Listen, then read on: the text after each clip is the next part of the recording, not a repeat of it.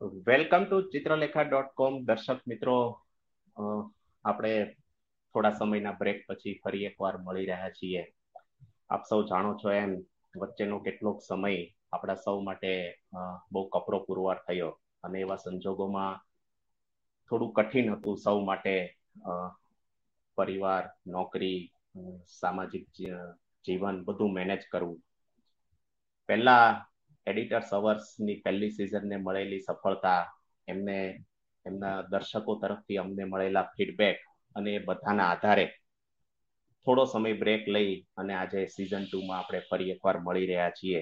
અને અમને આનંદ છે કે સિઝન ટુની શરૂઆત એક એવા વ્યક્તિત્વથી થઈ રહી છે જે કદાચ એમનાથી વધારે યોગ્ય આ સિઝનની શરૂઆત કરવા માટે કોઈ હતું નહીં આપણી પાસે. પણ આપ સૌ જાણો છો એમ આપણી સાથે ચિત્રલેખાના તંત્રી હિરેન મહેતા જોડાઈ ચુક્યા છે. સૌ પહેલા આપણે એમનું સ્વાગત કરીએ અને એ પછી આપણો જે ક્રમ છે, જે ગઈ સિઝનમાં આપણે જે ક્રમ જાળવ્યો હતો, એ જ ક્રમ પ્રમાણે આપણે એડિટર્સ અવર્સની આ દ્વિતીય શ્રેણીમાં કાર્યક્રમની શરૂઆત કરીશું. સૌ પહેલા હિરેનભાઈને આવકારીએ.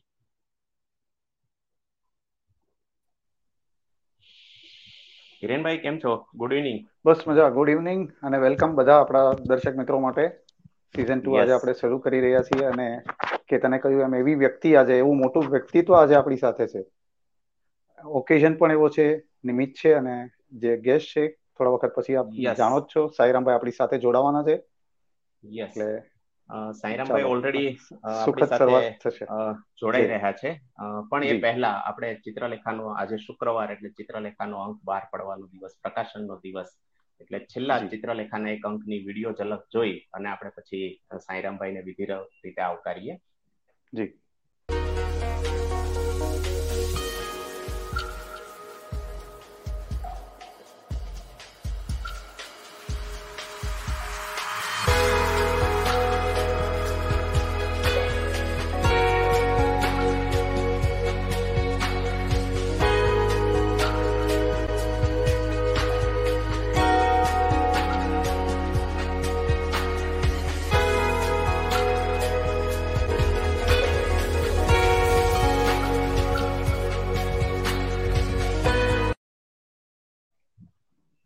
યસ હિરેનભાઈ આપણી સાથે હું માનું છું સાંઈરામભાઈ ને હવે આવકારવાનો સમય આવી ચુક્યો છે. રામ રામ સાંઈરામભાઈ. રામ રામ. રામ રામ રામ સાંઈરામભાઈ. રામ રામ. મજામાં છો? રામ રામ. દર્શક મિત્રો આમ તો સાંઈરામભાઈ નો કોઈ પણ પ્રકારનો પરિચય આપવો એક પ્રકારની ગુસ્તાખી હશે.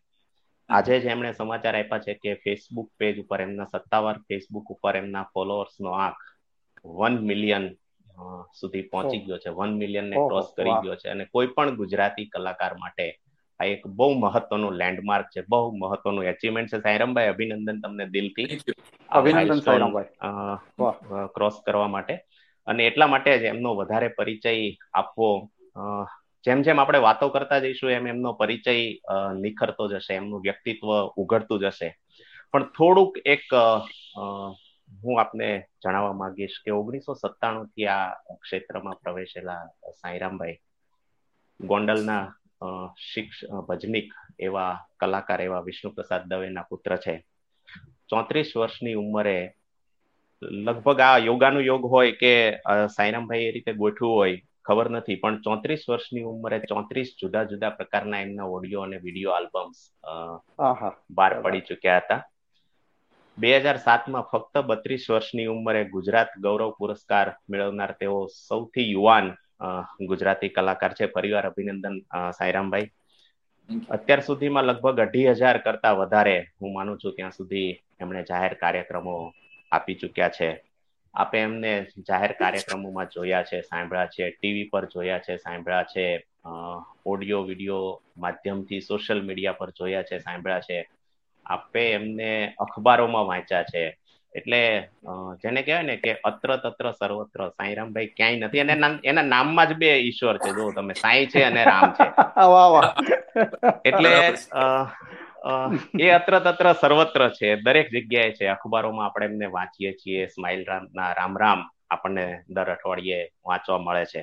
આવું એક ઉમદા વ્યક્તિત્વ. કારણ કે લોક કલાકાર, આજે આપણે શિક્ષક દિન નિમિત્તે વાત કરવી છે અને લોક કલાકાર આપણે ત્યાં હંમેશા એક શિક્ષકની ભૂમિકા નિભાવતો હોય છે. એના માટે વર્ગખંડ એટલે જાહેર કાર્યક્રમોમાં બેઠેલું ઓડિયન્સ એ એમનું ક્લાસરૂમ હોય છે.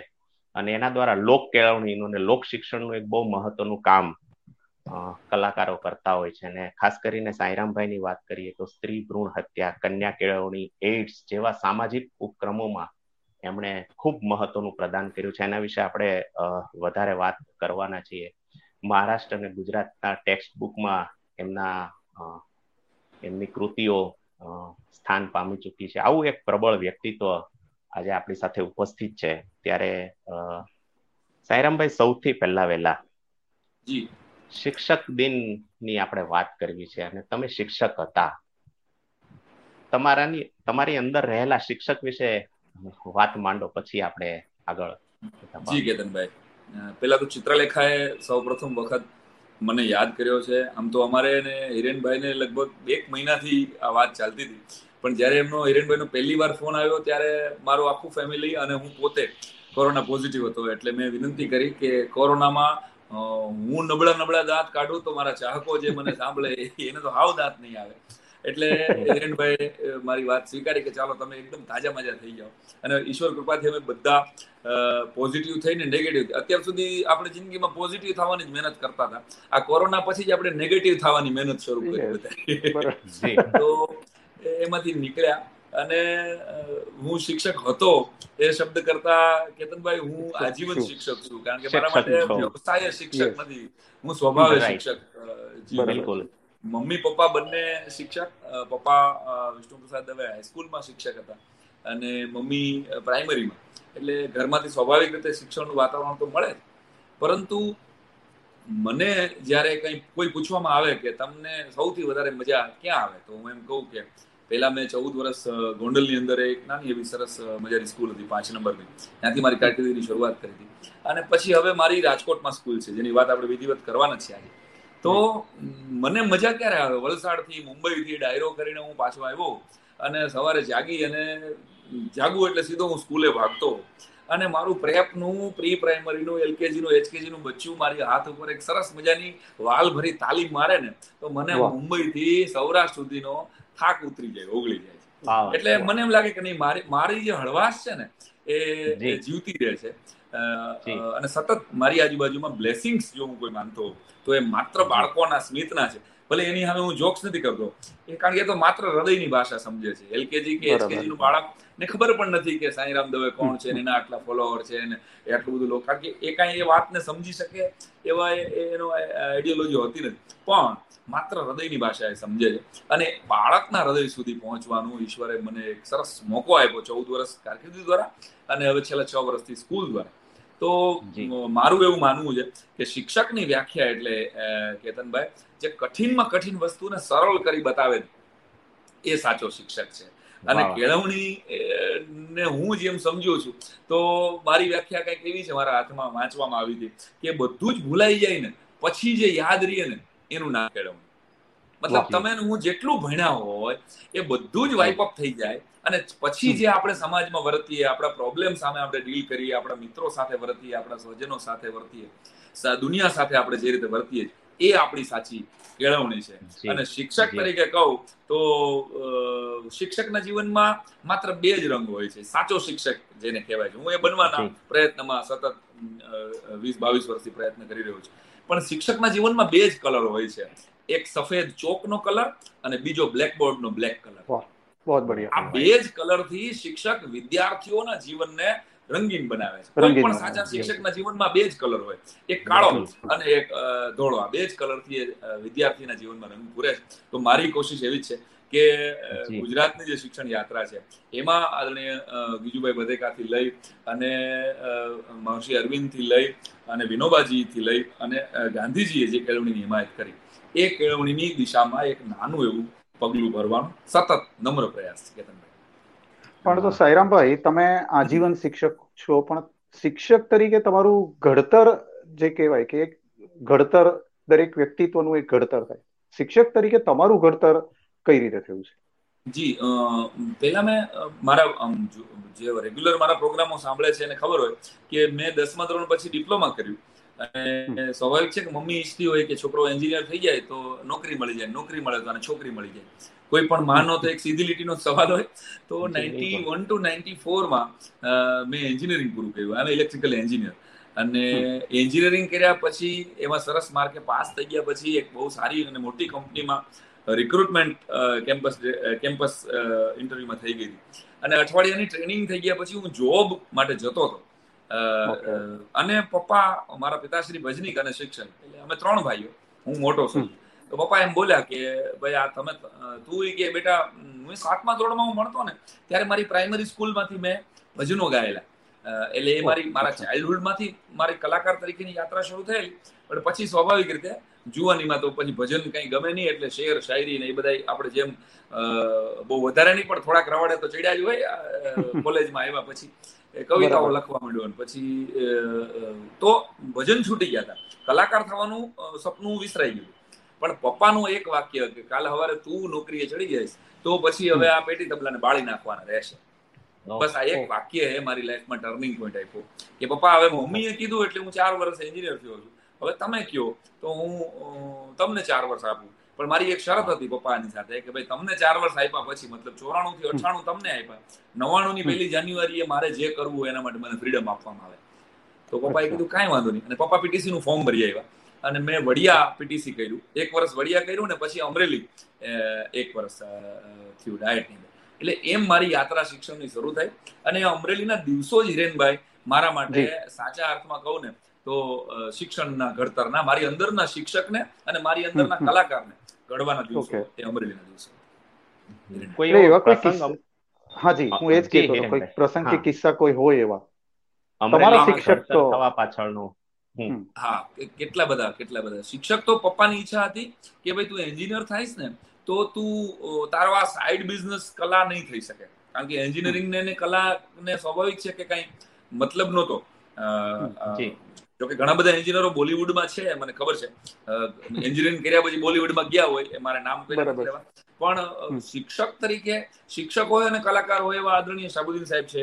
આપણે ત્યાં અભયસિંહભાઈ રાઠોડ લોક ડાયરામાં આપણા આદરણીય ઈશ્વરદાનભાઈ ગઢવી પણ ભૂતપૂર્વ શિક્ષક હતા. હું ભૂલતો નહોતો લાખાભાઈ ગઢવી કદાચ એ પણ શીખતો આ મોટા મોટા નામ કે ભાઈ શિક્ષકે હતા અને એમને કલા ક્ષેત્રમાં પ્રદાન કરેલો. તો પપ્પા પોતે શિક્ષક એટલે ઈચ્છતા હતા કે ભાઈ બાળક સાથેનું તારું એટેચમેન્ટ રહેશે ને તો તારી અંદરની એક સંવેદના જીવતી રહેશે. બોલો તો તું વાયરિંગ હારે ક્યાં તું સંવેદનાને જીવતી રાખે?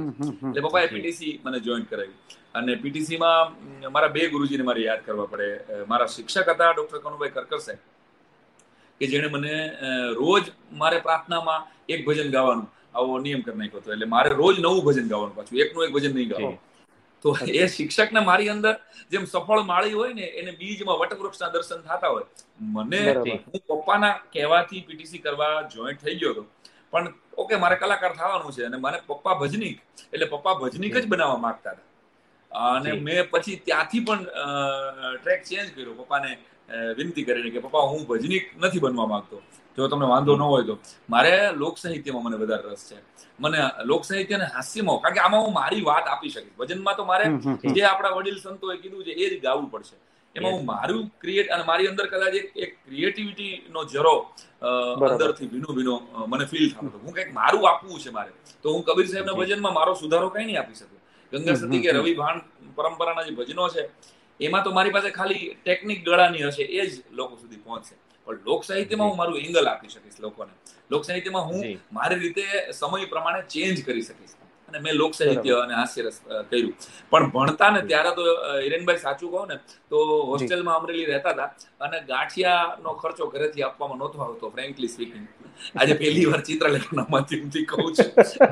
અને ગાંઠિયા તો અમારે કલાકારોને છે ને ગાંઠિયા અમારી અમારા અમારા સુરાપુરા જેવા છે. અમને એટલા બધા વાલા. અમારા માટે અમારા માટે ગાંઠિયા છે ને એ ખાદ્ય પદાર્થ નથી ચણાના લોટની વણેલી કવિતા છે.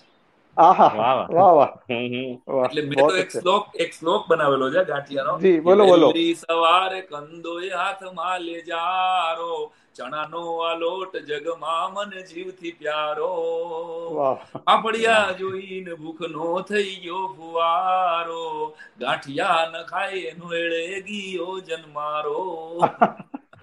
બહુ ખૂબ બહુ ખૂબ. મેં ઘણી વાર કીધું છે કે કાઠિયાવાડનું નામ છે ને ક્યારે ગાંઠિયાવાડ કરી નાખવાનું મને મન થાય. કરોડોના મોઢે ગાંઠિયા ખવાય. તો અમે ninety seven ninety six ninety સેવનમાં Amreli હતા. અને મારા બે ત્રણ મિત્રો જીગરજાન ભાઈબંધો મારા મનીષ મહેતાથી લઈને એ બધા એમ નક્કી કરતા કે ગાંઠિયાનો ખર્ચો ક્યાંથી કાઢવો? ચાલીસ રૂપિયા રાત્રે ગાંઠિયા રોજ ખવાઈ જતા હતા. અને રોજના ચાલીસ રૂપિયા આપે એવા કોઈ અમે શેઠના દીકરા તો હતા નહીં કોઈ બધા અને ઘરેથી ખીજાય જો કોઈને કહીને ઘરે તો રોજ ગાંઠિયા ખાવ છો હારાવ તબિયત બગડશે તમારી. એટલે પછી મારો કોઈ કોઈની કથા હોય ને અમરેલીમાં નાની એવી કે કોઈ ઓફ થઈ ગયું હોય અહીંયા મારે એક બે મિત્રો સવારે જઈને કહી આવે કે અમે સાંજે ભજનમાં આવશું. તમારે જે થાળીમાં થાય દેજો. આવી રીતે ઠાકર થાળીમાં પાંચસો સાતસો રૂપિયા થાય અને સાતસો એ સાતસો રૂપિયાના ગાંઠિયા મહિના ક્યાં વાત મારી કોઈ એમ કહી શકે મારી કારકિર્દી સાથે ગાંઠિયા સીધી રીતે જોડાયેલા છે. એટલે એ જમાનામાં સાતસો રૂપિયાના ગાંઠિયા ખવાતા પાંચસો સાતસો ના વાહ. વાહ જોરદાર. અને પછી તો એવું થયું કે મિત્રોની ફી ભરવાની આવી કેટલાક મિત્રોને. પ્રવાસની ફી નહોતી પહોંચી શકાતી. તો એ પણ પછી હવે પછી હું હું એવો મારે તો અમારે કોઈને ઘરે તો કઈ પૈસા મોકલવાના હતા નહીં બધાના મમ્મી પપ્પા શિક્ષકો અને એમ વ્યવસ્થિત ફેમિલીમાંથી હતા. પણ એ જે પ્રોગ્રામ થાય એ મારા મિત્રો વચ્ચે એ એ શેરિંગ કરી લેવામાં આવતું. તો મિત્રો મારી કારકિર્દીમાં આજે પણ એટલા જ ઉપયોગી છે મારી પાસે કદાચ અબજોપતિ માણસો પાસે પૈસા જાજા હશે. પણ જો મિત્રોને સંપત્તિ ગણવામાં આવે તો હિરેનભાઈ કેતનભાઈ હું કદાચ દુનિયાનો વોરન બફેટ કરતા આગળ હોઉં. વાહ બિલકુલ. બહુ સાચી વાત છે. શેક્સપિયરે કહ્યું છે ને my property is my friends મારા મિત્રો મારી સંપત્તિ છે. બાય ધ વે તમે જે બે વ્યક્તિ સાથે વાત કરો છો સાઈરામભાઈ બંને નું બેકગ્રાઉન્ડ અમરેલીનું છે તમે આજે અમરેલીને યાદ કર્યું એટલે અમને યાદ આવ્યું. યસ યસ તો તો હા, અમરેલી. યાદ આવી ગયું. તમારી જન્મભૂમિ અમરેલી ને મારી કર્મભૂમિ અમરેલી. બરાબર છે? રાઈટ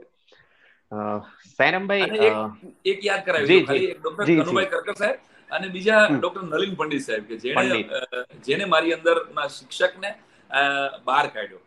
કનુભાઈ સાહેબે મને દેશભક્તિની વાતો અને પુસ્તકો વાંચતા કર્યો. અને પંડિત સાહેબે મને બાળગીતો ની ત્યારની ટ્રેનિંગ પંડિત સાહેબ એટલે એક એવું નામ શિક્ષણના લોકો તો ઓળખતા જ હોય બધા કે આપણા જીસીઆરટી ના નિયામક તરીકે એમને ખૂબ સારી સેવા આપી અને આખા ગુજરાતની પ્રાઇમરી એજ્યુકેશનની દિશા સાચી દિશા આપનાર. અને ખોટી દિશાને બદલાવનાર વ્યક્તિ. અને મારા એ ગુરુજી હતા એ મારું સદભાગ્ય. આજે પણ છે ભાવનગરમાં. અને મને બાળગીતો એમને શીખવ્યા. અને જેનાથી હું વિદ્યાર્થી કાળમાં મેં અમરેલી જિલ્લાના શિક્ષકોને ટ્રેનિંગ આપી. મેં પણ ઘણા બધા બાળગીતો લખ્યા અને આજે બાળગીતો દ્વારા મારી સ્કૂલ પણ ગાજતી રહે છે. સાયરામભાઈ બાળ ગીતથી આપણે કહી શકીએ કે બાળગીતથી તમે એક આખી પેઢી સુધી પહોંચી શકો. આખું જનરેશન સુધી તમે પહોંચી શકો. તો અને મહારાષ્ટ્રના પાઠ્યપુસ્તકમાં તમારા બે ગીત છે મહારાષ્ટ્રમાં. ગુજરાતમાં તો છે ટેક્સ્ટ છે. જી દસમા ધોરણમાં છે. હું ન બોલતો. તમને ખ્યાલ છે. જી જી. તો એકાદી બાળગીત થઈ જાય આજે? અરે બિલકુલ ને. શિક્ષક દિન નિમિત્તે એથી વધારે ભેટ થઈ ગઈ હોઈ શકે. મહારાષ્ટ્રમાં લગભગ વર્ષો પહેલા મને ફોન આવેલો કે આ ગીત તમારું એકચ્યુઅલી આમાં એવું હોય કે એક ટ્રેન્ડ એવો છે ને કે આપણે ત્યાં એવોર્ડ અને પાઠ્યપુસ્તક એમાં કવિ ગુજરી જાય ને પછી જ આવતા હોય જનરલી જી.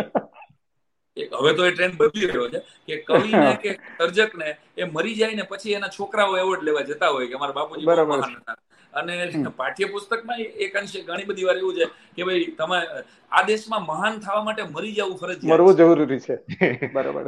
આ મારું મારું બહુ આમ મારું વાક્ય છે આ. પણ હું ઘણી બધી વાર કહું પણ હું એવો સદભાગ્ય કલાકાર છું કે મને મહારાષ્ટ્ર પાઠ્યપુસ્તક મંડળ પુણેમાંથી એકવાર ફોન આવ્યો લગભગ પાંચેક વર્ષ પહેલા પાંચ સાત વર્ષ પહેલા કે ભાઈ આ છે સાંઈરામ દવે તમે છો? મેં કીધું આ લેન્ડલાઈન ઉપર ફોન હતો. ક્યાંકથી ગોતી? અને આ છે સ્વર્ગથી વાલી અમને અમારી શાળા. આ ગીત તમારું છે. એ બેન હતા કોઈ? ગુજરાત મને યાદ નથી એનું નામ. તો મેં કીધું હા બેન આ મારું જ ગીત છે. તો મને કે બસ એટલું જ અમારે જાણવું હતું કે અમારે એને પાઠ્યપુસ્તકમાં લેવું છે. અમને એમ કે આ સાંઈરામ દવે સાઠ વર્ષના હશે અને ગુજરી ગયેલા હશે. એ બેન બિચારા ગુજરાતી હતા. ઓનેસ્ટલી કીધું મેં, ના બેન હું નિખાલસ હતા. અને હું ખાલી છે ને ચાર ક્યારે આડત્રીસ વર્ષનો હતો ત્યારે તો આડત્રીસ વર્ષનો છું. એ ગીત મારી પાંચ. પ્રાર્થના. સાયરામભાઈ તમે એક ગીત શરૂ કરો. એ પહેલા ભરત મેસિયા અ, નામના દર્શક મિત્ર આપણી સાથે જોડાયા છે. ડાયટ સાથે સંકળાયેલા છે આઈ થિંક એમની એક કમેન્ટ છે તમારા માટે કે તમે શિક્ષક એ બન્યા પહેલા પીટીસી કોર્સ દરમિયાન પાલિતાણામાં નાઇન્ટી એઇટમાં ગુજરાતના બારસો શિક્ષકોને તાલીમ માટે તજજ્ઞ તરીકે કામ કરેલું. એ વાત જસ્ટ ભરતભાઈ આપને પ્રેમથી યાદ કરાવે છે. એટલા માટે હું ને હું ને હું મારો અંગૂઠો ધોતો ને એવું મને લાગે એટલે મિત્રો બધા મને યાદ કરાવે છે. પીટીસી ની પેલી ટ્રેનિંગ હતી. મને બરાબર યાદ છે. હું વિદ્યાર્થી હતો અને પંદરસો શિક્ષકો સાથે બાળગીત અને બાળવાર્તા પંડિત સાહેબના આશીર્વાદથી ભણતા ભણતા મેં શીખ્યા હતા. અને ત્યારે છ હજાર શિક્ષકોને એક વિદ્યાર્થી તરીકે મેં ટ્રેનિંગ આપી right Bharatbhai thank you very much તમે યાદ કરે એટલે એ તો ઈશ્વરની કૃપાથી થોડુંક સંગીત આવડતું હતું. અને કલાનો શિક્ષણમાં ઉપયોગ કેમ કરી શકાય? ગીજુભાઈ બધેકાએ આદરણીય ગીજુભાઈએ જે જુનાગઢથી સો વર્ષ પહેલા જેની હિમાયત કરી હિરેનભાઈ કે જે નવી રાષ્ટ્રીય શિક્ષણ નીતિમાં સરકારને પણ હવે એક એ રસ્તા ઉપર પાછું એને સ્વીકારીને ચાલવું પડે એમ છે કે ભાઈ બાળગીત અને બાળવાર્તા એટલે હૃદયની કેળવણી રહી જાય છે. જે ગીજુભાઈ સો વર્ષ પહેલા હિમાયત કરી કમનસીબે આપણા આખા ગુજરાતમાં એ એના મોડેલને આપણે ફોલો નથી કરી શક્યા સ્ટ્રિક્ટલી પણ પંડિત સાહેબ એની શરૂઆત કરાવેલી હું એનો સાક્ષી હતો. તો એ બાળ ગીતો દ્વારા તો મારું આ ગીત હતું નચિકેતાની મારી આમ તો મારી પાંચ નંબરની સ્કૂલની પ્રાર્થના હતી. અને મારું એક પુસ્તક હતું પહેલું પુસ્તક મારું સાંઈરામના હસ્તાક્ષર એમાં આ ગીત મેં લખેલું એની એક કડી યાદ કરો. છે સ્વર્ગથી વાહલી અમને અમારી શાળા માં શારદાનું મંદિર અમે ના પૂજવા વાળા છે સ્વર્ગથી વાલી અમને અમારી શાળા વેલા ઉઠીને નાઈ ધોઈને રોજ નિશાળે જઈએ પ્રાર્થનામાં અમે ધૂન ભજનથી પ્રભુના ગુણ લગઈએ સંસ્કારની છે અમે એકતા નારા ઉગતા સિતારા છે હસતા ગાતા અમે આવતા જાતા અમે હોશ હોશ જુન ભણતા હિન્દી બોલી અંગ્રેજી બોલી અમે ગણિત ના દાખલા ગણતા વિજ્ઞાનના પ્રયોગો ઇતિહાસની કથાઓ ગુજરાતીની કવિતા સંસ્કૃતની સરિતા છે સર્ગથી વાલી અમને અમારી શાળા ખૂબ સરસ ખૂબ સરસ બહુ સરસ સૈરમભાઈ તમે સ્કૂલની ઉલ્લેખ કર્યો હિરેનભાઈ આપણે ચર્ચા કરતા હતા કે આજે આપણે એમની સાથે એમની જે નચિકેત સ્કૂલ છે એમના વિશે થોડી વાત કરવી છે. તમે આમ તો લોક શિક્ષણનું કામ તો કરો જ છો આપણે વાત કરીએ તમારા કાર્યક્રમો દ્વારા. તમે સારા સંદેશ સામાજિક સંદેશ તમારા દરેક કાર્યક્રમમાં અચૂક આપો છો. આવી રીતે શાળા શરૂ કરવા પાછળનો ઉદ્દેશ એની પાછળ કોઈ કારણ એની પાછળની કોઈ ભૂમિકા હોય અથવા તો એ શાળામાં શું તમે બીજી શાળાઓથી કઈ રીતે અલગ એના શિક્ષણનો ઉપક્રમ જાળવ્યો છે? એના વિશે થોડી વાત કરું.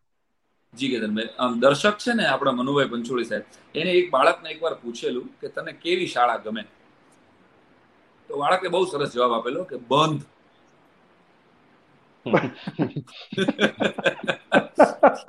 સ્કૂલે જવું. તમે યાદ કરો હિરેનભાઈ કેતનભાઈ તમારી અમરેલી આઈ થિંક તમારું બાળપણ અમરેલીમાં વીત્યું હશે. તો અમરેલીમાં કે મારું ધારો કે અમરનગરમાં વીત્યું છે તો નિશાળ તો આપણે નાના હતા ત્યારથી આપણને ગમતી જ નહીં ને. નિશાળેથી તો આપણે ભાગી જ જવું તો. હવે આપણે બહુ આપણી નિશાળને યાદ કરીએ છીએ. પણ આપણે ભણતા હતા ત્યારે તો આપણે સાહેબો સાહેબો ઝેર થઈ ગયેલા યાદ રાખો. કાનમાંથી વાળ દેખાતા હોય એવા સાહેબો હતા બધા. છત્રી લઈને આવતા હતા. હે? બધા અઘરા અઘરા અને પ્રસંગો બધા યાદ કરીએ છીએ. અત્યારે આપણા બાળપણને લીધે આપણને મિસ થાય છે. પણ ત્યારે તો આપણને ભણવું ગમતું નહોતું. તો મને એક સત્ય સમજાઈ ગયું હતું કે બાળકને સ્કૂલે જવું ગમતું નથી એટલે કાંઈક લોચો થાય છે સ્કૂલમાં. કાંઈક સિસ્ટમમાં લોચો છે. આને કેમ નિશાળે આવવું ગમે નહીં? અને કેમ કારણ કે એ કઈ બાળક છે તો ઈશ્વરનો સાક્ષાત ગીજુભાઈ બધે એમ કે ઈશ્વરનો પ્રેમ પત્ર છે બાળક તો. માનવ જાત પર લખેલો ઈશ્વરનો પ્રેમ પત્ર છે. બસ આ એક જ વાત આ એક જ જોકે મારી યાત્રા શરૂ કરી. ચૌદ વર્ષ મેં પાંચ નંબરમાં જોબ કરી. એમાં હું દીકરીઓની શાળામાં કન્યા શાળામાં હતો. એમાંથી મને થોડા થોડા ઘણા જે અનુભવો થયા. એમ એમ થયું કે ભાઈ મારે મારી સિસ્ટમ બનાવવી પડશે. તો હું મારી સિસ્ટમ પ્રમાણે મારે જે આપવું છે ને એ એવી એવી પેઢીનું નિર્માણ કરી શકીશ. અને ત્રીસ પાંત્રીસ દેશ ફરવાનો સદભાગ્ય મળ્યું મને કેતનભાઈ ડાયરાના માધ્યમથી. તો હું જ્યાં જ્યાં પણ ગયો ને ત્યાં રાત્રે ડાયરો હોય બે દિવસની ટૂર પણ હોય ને મારી દુબઈની તો દિવસે હું ત્યાંની સ્કૂલ જોવા જાઉં. મને બહુ પ્રશ્ન હતો કે ફોરેનના લોકો પાસે બહુ કલ્ચર નથી કલ્ચરલી સાઉન્ડ નથી આ વિદેશની અને છતાંય ઇનોવેશનમાં આપણા કરતા આગળ છે. તો આ લોકો આ લોકોની એજ્યુકેશન સિસ્ટમ એનો પ્રાણ છે. અને ત્યાંથી મને જે તથ્યો મળ્યા કે ત્યાં જે ફ્રીડમથી ભણાવાય છે ત્યાં જે ફ્રેન્ડલી ભણાવાય છે ત્યાં ગોખણપટ્ટીનું શિક્ષણ નથી તો ગૂગલે બે હજાર સત્તરમાં કીધું લગભગ કે માર્કશીટની જરૂર નથી અઢારમાં કીધું. યુનિસ યુનેસ્કોએ બે હજાર ઓગણીસમાં કીધું કે ભાઈ વીસ પચીસ વર્ષ પછી એવી જોબ હશે માર્કેટમાં એવી નોકરીઓ હશે કે જે અત્યારે અસ્તિત્વમાં જ નથી. જેમ કે આપણે નાના હતા હિરેનભાઈ ત્યારે એસટીડી પીસીઓ હતા જ નહીં. બરાબર છે. અત્યારે એસટીડી પીસીઓ નથી. મોબાઈલના શોપ આપણે નાના હતા ત્યારે આ જોબ કોઈ વિચારેલી જ નહીં. અને હજી આવનારા જમાનામાં શું હશે કોણ જાણે વીસ વર્ષ પછી તમારા મારા છોકરાએ કઈ જોબ કરવાની છે? બરાબર. એ એ ખબર જ નથી એમ. યુનેસ્કો તો મેં બે હજાર પંદરમાં કીધું કે તમારા બાળકોને ટેલેન્ટના સરતાજ બનાવો માર્કશીટના મોહતાજ ન બનાવો. આ એક ટેગલાઈન ઉપર એજ્યુકેશન ઇઝ સેલિબ્રેશન મારી નજીકના સ્કૂલ છ વર્ષથી કાર્યરત છે. ક્યારેક આપ બંને મિત્રો આવશો તો મારા બાળકોને મળવાનું સદભાગ્ય મળશે મારા છોકરાઓને પણ. અને ત્યાં યજ્ઞ થાય છે. એ સ્કૂલની અંદર. અમે સિસ્ટમમાં એવું કર્યું કે બેલ નથી પડતા. હું આમ ટૂંકમાં કહી દઉં તો. મ્યુઝિકલ બેલ પડે. સોળસો બેલ ડિઝાઇન કર્યા છે હિરેનભાઈ. કે ત્રીસ સેકન્ડ નો બેલ પડે તો પેલા એક વાક્ય હું બોલું. હેલો નથી કહેતા you are listening now flute recital of Hariprasad Chaurasia અને પછી હરિપ્રસાદ ચોરસિયાની ફ્લૂટ વાગે. બિસ્મિલ્લા ખાનની શરણાઈ વાગે. મ્યુઝિકલી એને વાતાવરણમાં ચેન્જ કેમ લાગી શકાય? સિમેન્ટનું જંગલ થઈ ગયા છે સ્કૂલો એટલે. તો અમારી કોશિશ એવી છે કે રિસેસ પડે ત્યારે એને મ્યુઝિક મળે ડાન્સ કરીને છોકરાઓ એક્ઝામ દેવા જાય. દરેક સેટરડે એનો સ્માઇલી સેટરડે હોય સોમથી શુક્ર એ જે ભણ્યું છે એ કંઈક અલગ રીતે સ્માઇલી સેટરડે એટલે શનિવારે મારા છોકરાઓને તમે ગમે એમ કહો ને તો એ ઘરે નો રહીએ એમ કે મારે સ્કૂલે જવું છે. તો જુદા જુદા પ્રયોગો કર્યા. અમે એન્યુઅલ ફંક્શન કર્યા. તો એન્યુઅલ ફંક્શનમાં આખું મહાભારત સાતસો બાળકોએ કર્યું. આખું એસએસ કોર્ટ ઓફ માર્ટિયર્સ દ્વારા સાડા સાતસો બાળકોએ લાસ્ટ યર અમારું કોરોના પહેલાનું હતું એ કોર્ટ ઓફ માર્ટિયર્સ આખા દેશનો ઇતિહાસ. એને એજ્યુકેશન થ્રુ ડ્રામા શીખવા મળે. તો એસેમ્બલીની અંદર આખું ગુજરાત ભજવાય. એક ભાવનગર જિલ્લો ભજવે એક ક્લાસ એક ક્લાસ અમરેલી જિલ્લો ભજવે આખો અઠવાડિયા સુધી. અને અઠવાડિયામાં એને અમરેલીના ભજીયાથી માંડી અને રાજા સુધીની બધી યાત્રા કરાવવાની. સો આજે તકલીફ એ થાય છે કે ગુજરાતના બાળકને કે દેશના બાળકને ગુજરાત તમે કહો ને એટલે એને ક્લિક જ નથી થતું પોતાના ગામ સિવાય. એને ખબર જ નથી કે ગોધરામાં શું છે. દાહોદે શું કર્યું હતું આપણા દેશ માટે? દાહોદના આપણા વનવાસીઓએ ધારો કે અઢારસો સત્તાવનમાં કામ કર્યું છે. આ ક્લિક જ નથી એસએસમાં જેટલું આવે છે એ તો એ પરીક્ષા પૂરતી જ વાંચે છે. તો મારી સ્કૂલ એવું કામ કરે છે કે એના નોલેજમાં વધારો થાય જીપીએસસી ને યુપીએસસી માં એને જનરલ નોલેજમાં ઉપયોગી થઈ શકે. એવું દર બે મહિને એક પેપર કાઢીએ અમે જીપીએસસી લેવલ એ જે પેપર સિસ્ટમ છે તો એને બધી રીતે એક હાથમાં લેપટોપ ટૂંકમાં કહું તો એક હાથમાં લેપટોપ અને બીજા હાથમાં યજ્ઞનું સમીધ રાખી અને બાળક મોટો થાય. એ નચિકેતાનો ગોલ છે. અને આપના આશીર્વાદથી બે હજાર બાળકો અત્યારે ત્યાં સરસ રીતે અભ્યાસ કરી રહ્યા છે. અત્યારે તો ઓનલાઈન ચાલી રહ્યા છે. હમણાં જ મારા એક સાહેબે મને કાલ જોક કર્યો. મને કે સાહેબ ઓનલાઈનમાં કે હેરાન થઈ જાય છે. છોકરાને પૂછ્યું કે કાલે આપણે શું કેટલું પતાવ્યું તો એક છોકરો કે ત્રણ જીબી કે ભાઈ સત્તરમો પાઠ બતાવ્યો એ પૂછું છું. એટલે ઓનલાઈનમાં છોકરાઓ હવે તો જો કે ધીમે ધીમે બધું અનલોક અમારે થઈ રહ્યું છે. પણ બાળકો વગર તો સ્મશાન જેવી લાગે સ્કૂલો. તો સૌથી વધારે નુકસાન આ કોરોનામાં બાળકો અને એજ્યુકેશન સેક્ટરમાં થયું છે. ત્યારે નચિકેતા એક કોશિશ એવી છે કે જ્યાં બાળકને દોડીને આવવું ગમે એને એને ભણવાનું ગમે અને ફ્રેન્ડલી ફેસિલિટેટર તરીકે શિક્ષક ત્યાં ભણાવે આવી મારી નમ્ર પ્રાર્થના છે. પણ તો સાયરામભાઈ તમે ઝુંપડપટ્ટી વિસ્તારોમાં પણ એક તબક્કે કામ કર્યું છે. તો ત્યાંનો અનુભવ તમને અત્યારના જે તમારી પોતાની સ્કૂલ છે તમે તમે કીધું કે ફોરેન તમે ગયા છો એટલી વાર તો આ બધું તમે કઈ રીતે તમારી શાળામાં આત્મસાત કર્યું છે? હા એટલે પાંચ નંબરમાં હું જ્યારે હતો ત્યારે ગોંડલની અંદર બહુ ઇસ્લામ એરિયામાં સ્કૂલ હતી. અને એકદમ નાના વર્ગના દીકરીઓ ત્યાં આવતી હતી. અને એ દીકરીઓ, અમે પાંચ વિદ્યા સહાયકો જ ત્યાં હતા. પચીસો રૂપિયા ફિક્સ અમારી અમારું મહેનતાણું હતું. અને એમાંથી એ દીકરીઓ ને કંઈક શીખવી અને અમે દૂરદર્શન સુધી ત્યારે પ્રોગ્રામો લઈ ગયેલા. થોડું ઘણું જીવનમાં જે કાંઈ હું પ્રોગ્રામોમાંથી ત્યારે કમાતો અને એની અંદરથી લગભગ સત્તર અઢાર લાખ રૂપિયાનું ડોનેશન અમે સરકારી સ્કૂલમાં ત્યારે મારી ચૌદ વર્ષની કારકિર્દીમાં લાવેલ. પણ આ બધી આજે પહેલી વખત કહી રહ્યો છું. કારણ કે આ ક્યાંય મેં બહુ પ્રેસ નોટનો વિષય નહોતો, એ મારું કામ હતું. અને મને મજા આવતી હતી કે ભાઈ આ એ દીકરીઓના આશીર્વાદ સાથે. પણ એક બે પ્રસંગો એવા છે કે જે મને હજી હલાવી નાખે છે. કે ત્યાં ના બાળકો જે ભણતા હતા ને હિરેનભાઈ તો એ દીકરીઓ એ સમયે નાઇન્ટી એટમાં પાંચ અગિયાર અઠાણું મારી જોઈનિંગ ડેટ હતી મને બરાબર યાદ છે સ્કૂલની. તો અઠાણુંમાં અમે જે એરિયામાં હતા અને જે વર્ગ આવતો હતો તો એ એને મેં એમ કીધું ને કે તમારે દૂરદર્શન માટે શેમ્પુ કરીને આવવાનું છે વાળમાં. તો એ દીકરીઓને ખબર જ નહોતી સાહેબ શેમ્પુ કેવું હોય. અને જે કામવાળા તરીકે બપોર પછી ક્યાંક કામ કરવા જતી હતી એ દીકરીઓનો ટીવીમાં પ્રોગ્રામ આવ્યો ને ત્યારે એને એની શેઠાણીઓને કીધું સાહેબ આ ટીવી ચાલુ કરજો મારો પ્રોગ્રામ આવવાનો છે. એ મારા માટે બહુ મોટો એવોર્ડ હતો.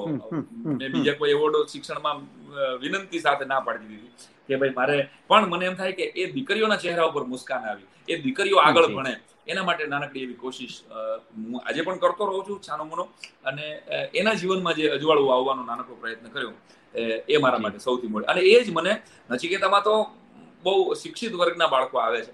પણ છતાંય આજે ચિત્રલેખાના માધ્યમથી કહું કે કેટલી બધી પપ્પા વગરની કારણ કે મારે દીકરી છે નહીં મારે બે દીકરા છે અમે ત્રણ ભાઈઓ તો બાપ વગરની કેટલી દીકરીઓ આજે પણ નચિકેતામાં એક્સિડેન્ટલી કોઈના ફાધર ઓફ થઈ ગયા હોય તો એ નચિકેતામાં સરસ રીતે ભણે છે અને એ અમારા પરિવારની દીકરી હોય એવી રીતે ભણે છે. અને મારી દ્રષ્ટિએ એ જ મારા ઉપરનો સૌથી મોટો આશીર્વાદ છે હિરેનભાઈ. સાયરામભાઈ આવા કોઈ અગાઉ તમારા હાથ નીચે ભણી ગયેલા વિદ્યાર્થીઓ આપણને મળી જાય સામે? તમને ઓળખી જ જાય સ્વાભાવિક રીતે. ત્યારે તમારી વચ્ચે કોઈ આમ કોઈ એક એક લાગણીનો સંબંધ હોય શિક્ષક અને વિદ્યાર્થી વચ્ચે હંમેશા. એવા કોઈ અનુભવ હોય તો શેર કરી શકતા હો હમણાં હું મારા એક મિત્રની ગાડી લેવા માટે ગયો એની સાથે. મને કે તું પેલા સેલ્ફ માર. ઘણા મિત્રોને એવું હોય ને કે ભાઈ આ બહુ ભાગશાળી છે. હવે કેટલો ભાગશાળી જોયું તો મને જ ખબર હોય. પણ મિત્રોની એ મિત્રોના વેમને હું હંમેશા અને હું છે ને સામેના સામેવાળાના વેમને તોડતો નથી. બિલકુલ. સખતનભાઈ કરીને મારા એક વડીલ કવિ એમ મને કહેતા કે દુશ્મન દુખી થતો હોય ને બેટા તો ત્રણ વખત બૂટ પોલિશ કરાવવું બોલો સામે વાળો ગોટે ચડવો જોઈએ કે આનું હાલે છે કેવી રીતે? આપણે બોલે ના હપ્તા હાલતા હોય પણ કપડા એવા એ ટુ ઝેડ પહેરવાના દિવસમાં બે વખત દાઢી સેટ કરાવવાની દાખલા તરીકે. એવા કટમાં જ રહેવાનું કે દુશ્મન ગોટે ચડવો છે. એટલે આ મને જીવનનું સૂત્ર કહ્યું ખરું દુઃખ આમાં ઓક્સિજન લેવલ કઈ ઓછું થાય હિરેનભાઈ કેતનભાઈ? નક્કી તો છે કે આમાં કઈ ત્રીજી લેયર પછી આપણે ત્રણમાંથી ત્રણ હસું કાંઈ બીજા કોઈક ત્રણ જણા હશે કાંઈ નક્કી નથી ભાઈ સાહેબ. જેટલો જલસો કરી લેવાનો અને કટમાં કટમાં રહેવાનો. તો હું ગાડી લેવા અને કટમાં ને વચમાં તો ગાડી લેવા ગયો અને મેં સેલ્ફ માર્યો. ત્યારે એક દીકરી આવીને મને પગે લાગી. ઈ ત્યાં કોઈ કંપનીની સેલ્સ એન્જિનિયર હતી. એટલે ઓલો ભાઈ એની હારે જ ડીલ કરતો હતો. એની પાસેથી જેને ગાડી લીધી હતી. પણ એ દીકરી મને પગે લાગી ને ત્યારે મેં કીધું ભાઈ બેટા કોણ? મને કે સર હું તમારી સ્ટુડન્ટ છું. અને તમે મને ભણાવી છે કે. અને દસમા પછી કે હું ભણી એ થેન્ક્સ ટુ યુ તો ત્યારે મારી આંખમાં ગાડીનો મને જેટલો આનંદ હતો ને મારા મિત્રોનો એના કરતા વધારે આનંદ એ થયો. કે ચાલો મેં કોઈને સાયકલ લઈ દીધી હતી કોઈને ચોપડા લઈ દીધા હતા. તો એ છોકરી આજે પચીસ હજારનો પગારદાર હતી એ દીકરી. અને એ દીકરીને પપ્પા નહોતા. અને એટલે સ્પેશિયલી દીકરી ભણી હતી મારી પાસે. અને એક એક જીવનનું અજવાળું લઈને ગઈ. એ મારા માટે મોટો આનંદ હતો. જી. બહુ સાચી વાત છે. આપણી સાથે જોડાયેલા દર્શક મિત્રો ઘણા બધા આપના પ્રશંસકો આપના ફોલોઅર્સ છે. અમેરિકાથી એક પ્રીતિબેન વ્યાસ પણ આપની શિક્ષણ પ્રીતિને બહુ સ્નેહપૂર્વક યાદ કરે છે અને કહે છે કે હું રહું છું યુએસએ માં પણ હું ભારતમાં હોઉં ત્યારે હું પ્રિન્સિપાલ હોઉં છું. ચંદ્રપ્રકાશજીની ના દીકરી છે તેઓ. હાર્દિક વ્યાસ કરીને એક મિત્ર એવું કે છે કે તમે રંગ કસુંબલ દ્વારા અમારા જેવા ઘણા બધા વિદ્યાર્થીઓ અને યુવાનોને ગુજરાતનો ઇતિહાસ માતૃભાષાનું મહત્વ જે તમે અમને શીખવું છે એ બદલ અમે આપને ક્યારેય નહીં ભૂલીએ. પણ એક શિક્ષણની વાતની સાથે સાથે સાયરામભાઈ મને યાદ છે થોડા સમય પહેલા ગુજરાતના ગવર્નર હતા ઓપી કોહલી એમણે એક રાજભવનમાં કેટલાક લેખકો કલાકારો પત્રકાર મિત્રોને આમંત્રિત કરેલા. પરીક્ષા અગાઉ જે વિદ્યાર્થીઓ ડરના મારા આત્મહત્યા કરે છે છે એના માટે થોડી જાગૃતિ કેળવાય.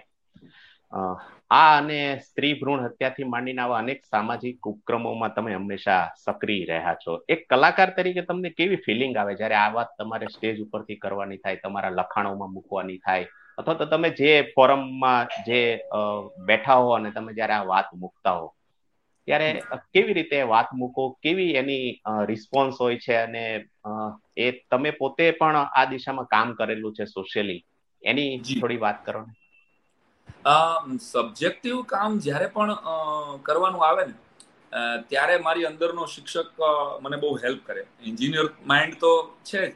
પણ એન્જિનિયરને કેમ ઓલું વાયરિંગ વિચારવાનું હોય કે બે વર્ષ પછીનું આ બિલ્ડિંગ છે તો આ છેડો અહીંથી અહીંયા જવો જોઈએ? આવું હું નાઇન્ટી વન ટુ નાઇન્ટી ફોરમાં ભણેલો. અને એ એ ઇમેજિનેશનથી વાયરિંગ પ્લાન કરે. એટલે મારી અંદર જે મેળ થઈ રહ્યો છે ને એ એન્જિનિયર કમ શિક્ષકનો છે. કે પાંચ વર્ષ પછી આ વાતની લોકોને કદાચ જરૂર પડશે. તો હું કદાચ થોડોક વેલો અને ઘણા બધા એમ કે થોડોક વેલા મારા પ્રયોગો હોય છે સતત. પણ પ્રયોગો તો કરતા જ રહેવા પડે ને. શિક્ષણ એ પણ પ્રયોગનું ઝરણું છે ને. શિક્ષણ એ સ્પર્ધા નથી એક પ્રવાસ છે આવું મારું દ્રઢપણે માનવું છે. આપણે એને સ્પર્ધા બનાવી દીધી. અઠાણું ટકા નવ્વાણું ટકા પંચાણું ટકામાં ઘૂસી ગયા આપણે બરાબર. તો મારા ગુરુજી પંડિત સાહેબ એમ કે ગોખણ પટ્ટીની સ્મશાન યાત્રા અને કૌશલ્યોની યાત્રા જ્યાં સુધી આપણે નહીં કાઢીએ ને ત્યાં સુધી આપણે સાચી કેળવણી સુધી પહોંચી નહીં શકીએ.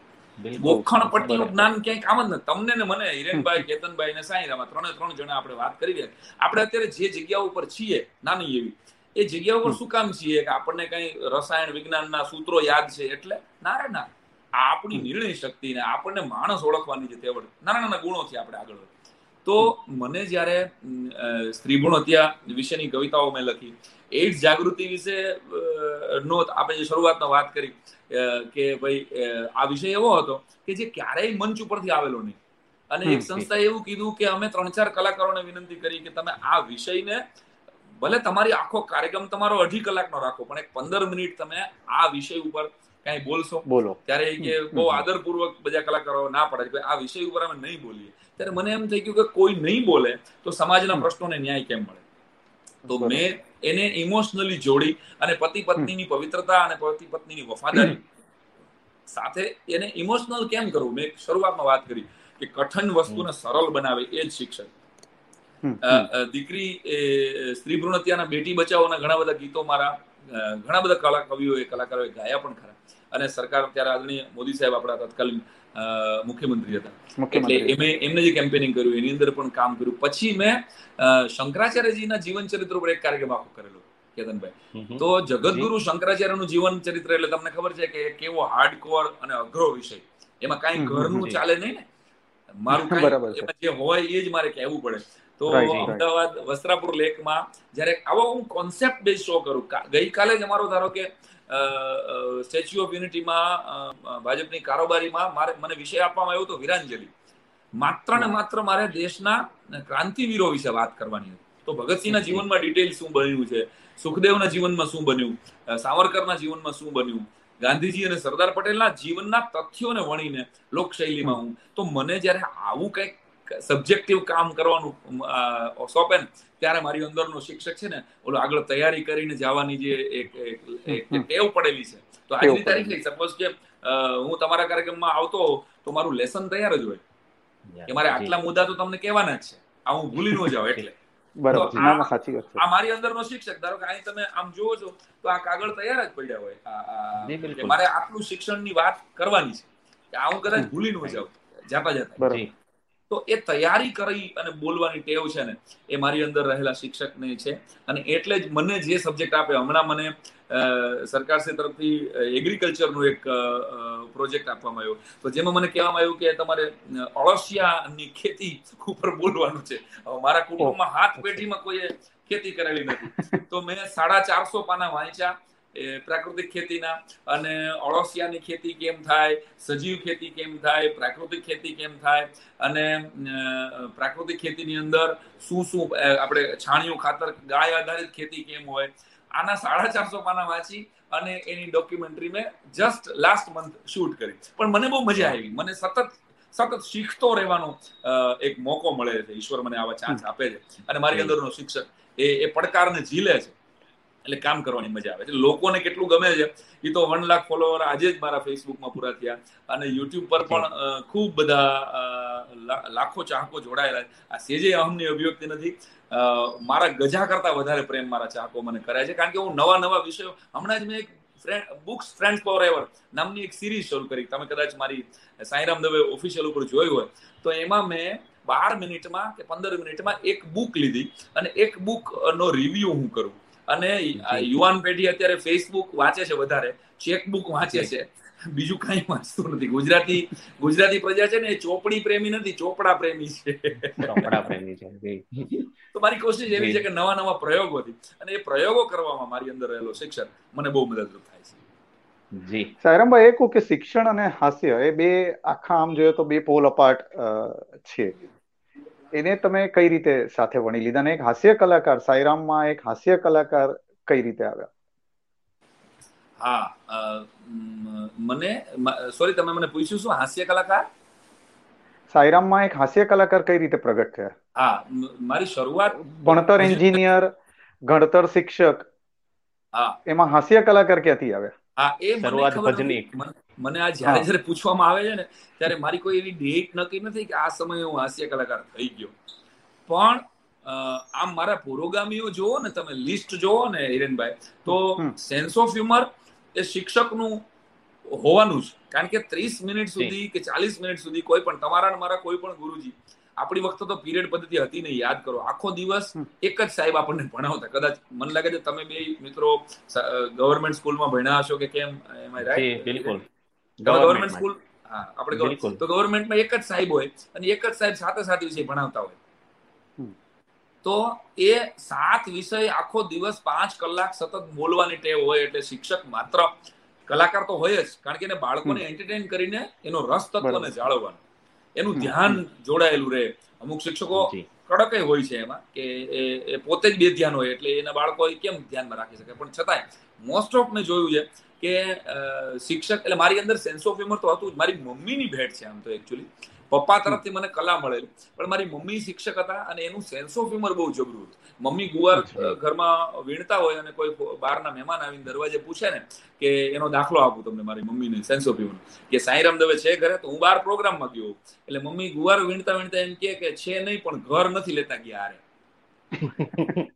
તમે આવો તો ખરા એટલે એટલે એમાં એમાં અમે રાજકોટમાં રહેવા આવ્યા ને ગોંડલથી તો સ્વાભાવિક છે કે મારો ફોટો ડ્રોઈંગ રૂમમાં પડ્યો હતો. અને અમે કઈ બહુ પબ્લિસિટી કરીને આમ ઓછું ગમે એમ કે આમ આપણું ફેમિલીની પબ્લિસિટી મને ઓછી ગમે. એટલે તો અમે અમે અહીં રહીએ છીએ એવું અમારી સોસાયટીમાં બહુ કોઈને ખબર નહોતી. તો મારા છોકરાના ઘરેથી ટીચર આવ્યા એક સ્કૂલમાંથી રાજકોટમાં રહેવા જ આવ્યા અને મારો ફોટો જોઈ અને મારા એ છોકરાના ટીચરે મારી બા ને કીધું કે તમે લોકોનો તમારું આખું ખાનદાની કે સાંઈરામ દવે નું ચાહક લાગે છે ફોટો અહીંયા છે કે એટલે પછી મારી મારી મમ્મીએ મારી વાઈફ ને બતાડી કીધું કે આ બેન તો હા એટલા બધા ચાહક છે ને કે એને ગળે પડ્યા છે. આ મારી માનો સેન્સ ઓફ હ્યુમર મને ભેટમાં મળેલો. મેં શરૂઆત આ તો દાખલા એટલે આપ્યા કે અને મારી વાઈફનું સેન્સ ઓફ હ્યુમર એવું છે હિરેનભાઈ કે અમે અમારા ઘરમાં બધા જ આમ કેમ કે કલાકાર છે. તો મારી વાઇફ નો સેન્સ ઓફ હ્યુમર નો એક દાખલો આપી દઉં તમને. આમ જનરલી હું પ્રોગ્રામમાં નથી કહેતો પણ આ ચિત્રલેખાએ મને પહેલી વાર યાદ કર્યો એટલે હું દિલ ખોલીને અમુક વાતો કહી રહ્યો છું. તો રાત્રે હું વાંચતો પ્રોગ્રામ પછી તો બે અઢી વાગી ગયા હતા અને હું પેલું શિવાજી સાવંતનું મૃત્યુંજય નામનું એક પુસ્તક છે બહુ સરસ કર્ણ ઉપર. તો હું એ વાંચતો હતો અને લગભગ ચારસો સાડા ચારસો પેજ હું ખૂચી ગયો હતો કર્ણમાં. એવા ટાઈમે મારી વાઈફ જાગી. હોય વાઈફ તો વાઈફ જ હોય તમારી હોય મારી હોય કે ગમે એની હોય. એ તો એ તો કડક જ હોય ને સ્વાભાવિક છે કે હુઈ જાવ ઘરે છો ત્યારે તમારે સુઈ જ જવાનું હોય. બાકી તમે જાગો છો પ્રોગ્રામ હોય. તો જેવી એ જાગીને એટલે મેં ભૂલથી ખોટે ખોટો આમ ચોપડી આ માથે મૂકીને સુઈ જવાનો ઢોંગ કરવાની કોશિશ કરી. કે જો આટલેથી ઘાટ વહી જતી હોય ને તો આપણે આગળ માથાકૂટ નહીં અને લાઈટ ચાલુ રહી ગઈ છે અને હું સુઈ ગયો છું. આવો મેં એક વ્યર્થ પ્રયત્ન કર્યો. વ્યર્થ પ્રયત્ન. તો મારી વાઈફ જઈ ગઈ અને એણે કબાટનો ડ્રોવર ખોલી અને ડ્રોવરમાંથી એક કોરું કવર લીધું. અને કોરું કવર લઈને મને આપ્યું આલ્યો. તમને કવરની ટેવ પડી ગઈ છે રાત્રે.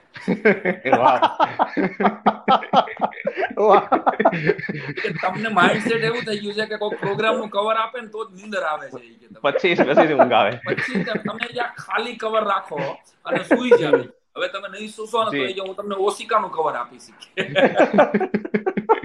તો લોક સાહિત્યની યાત્રામાં જ શાબુદ્દીન સાહેબને હું સાંભળતો વસંત પરેશને સાથે મેં પછી તો જેને હું સાંભળતો મારું સદભાગ્ય એ છે કે પછી મેં બધાની સાથે પ્રોગ્રામ આપ્યા. કાર્યક્રમ. એટલે હાસ્ય તો મારી અંદર હતું જ પણ પીટીસી દરમિયાન પાઠ લેવા જઈએ ને ત્યારે અમારે બાળકોને એન્ટરટેન કરવા માટે હેતુ કથન માટે કંઈક એવું ટૂલ વાપરવું પડે કે જે સબ્જેક્ટમાં એને પ્રવેશ કરાવે. તો ત્યાંથી નાના નાના જોક હું કરતો થયો અને પ્રાર્થના અમારી જે પીટીસી ની હતી ત્યાંથી હું દસ મને ત્યારે આવડતા હતા દસ પંદર જોક્સ ત્યાંથી હું શરૂ થયો.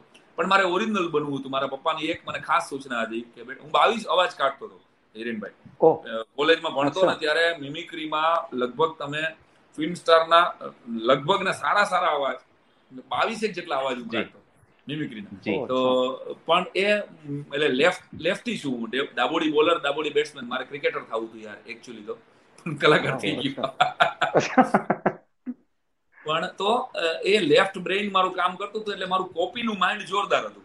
પણ પપ્પાએ મને રોક્યો હતો કે બેટા બી ઓરિજિનલ તારે ઓરિજિનલ થવાનું છે. અત્યારે જોક તું કોઈ ના બોલે છે પણ તારે તારા જોક બનાવવા પડશે તો લોકો તને યાદ કરશે. મને વાર લાગી ઓરિજિનલ થવામાં. આજે છવ્વીસ વર્ષની મારી કારકિર્દી છે. મને ચુમ્માલીસમું રનિંગ છે. ભલે આ દાઢી વ્હાઈટ થઈ ગઈ છે અને હું કાળી કરતો નથી એટલે ઘણા એમ લાગે કે આ બહુ મોટી ઉંમરના છે પણ કાકા મોટા થઈ ગયા છે. કાકા મોટી ઉંમરના છે. પણ એવું સેજે નથી. બે ઓલા કેમ? મહારાષ્ટ્રથી ફોન હતો કે સાંઈરામભાઈ ગુજરી ગયા છે ઈ જ છે. તમે એક ભાઈ મને બોલા સાંઈ બાબા ગુજરી ગયા. અરે ભાઈ મેં કીધું હું ગુજરી ગયો એ કેવી રીતે? હોવ યાર આવાય છે. પણ આવી રીતે હાસ્યની યાત્રા મારી શરૂ થઈ અને ધીમે ધીમે ધીમે હાસ્યનો પણ એક સમય આવ્યો. અને લોકોએ એપ્રિશિએટ કર્યો તો હવે હાસ્યની સાથે લોક સાહિત્ય જોડાઈ ગયું જી તમે વાત કરી સાંઈરામભાઈ સરસ વાત કરી કે બાળકોને તમે કઈ રીતે વિષયમાં લાવવા માટે પ્રયત્ન કરતા નાના નાના જોબ કહીને આપણી સાથે એક સુષ્માબેન શેઠ જોડાયેલા છે એ પૂછે છે કે જ્યારે કોઈ બાળક તમારી સૂચના ન માને. તો આપણે ત્યાં શિક્ષકનો રિવાજ છે એકાદ બે ધોલ પટ્ટી કરી દેવી એમ. તો તમે ક્યારે શિક્ષકો બાળકો તમારી સૂચના ન માને તો એને શિક્ષા કરો છો ખરા?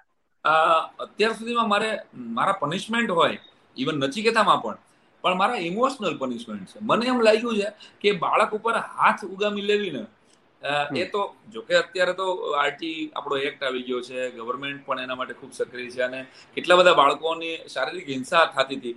આપણે તો બધા એકચ્યુઅલી સોટી વાગી છે ચમચમ અને જ મોટા થયા છે આપણામાં જે કઈ શિસ્ત અને અનુશાસન મારી વાત કરું તો મારામાં અનુશાસન અને શિસ્ત છે મારા સાહેબોએ મને માર્યો છે. મારા જેવડી આખી આપણી પેઢીને તો લમધારી નાખી અને ઘરે કઈ કહેવાતું નહોતું ને. ઘરે બાપુજીને કહીને કે સાહેબે માર્યો તો બાપા પાછી બીજી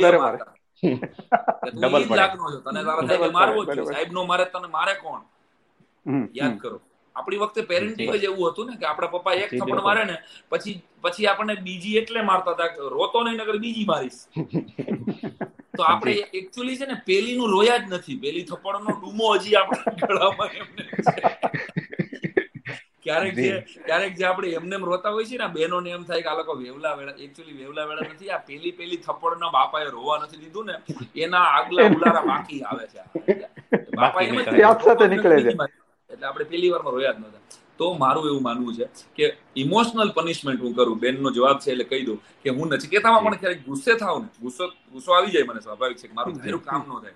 સપોઝ કે આખું એન્યુઅલ ફંક્શન હું સ્ક્રિપ્ટ કરતો હોઉં એના માટે હું ત્રણ મહિના મહેનત કરું એક એક બાળકને સિલેક્ટ હું કરું એનું કાસ્ટિંગ હું કરું કે ભાઈ મારે આને ચંદ્રશેખર આઝાદ બનાવવો છે. તો આઝાદ જેવો અવાજ કેમ નીકળે આઝાદ જેવી એક્ટિંગ કેમ નીકળે એના માટે હું એની અંદર પરકાયા પ્રવેશ કરાવું.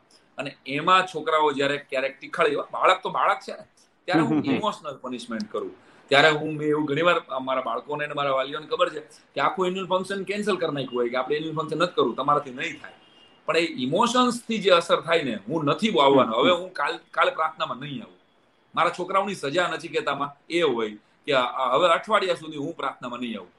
અને છોકરાઓ મને પછી સામેથી કહેવા આવે કે સાહેબ હવે તમે કાલથી આવો ને અમે આ ભૂલ નહીં કરી તો ખીજાવાની પણ એક રીત છે કારણ કે ગુસ્સો કરી લેવાથી મારી લેવાથી છોકરાઓ સુધરી જાય છે. આ બહુ ભૂલ ભરેલું છે. એને એની સાથે હૃદય કનેક્ટ થઈ જાય ને પછી તમે નારાજ થશો ને એટલે બાળક છે એ કોઈ પણ રીતે તમને મનાવી લેશે. અને મને એ કારગત છે બરાબર.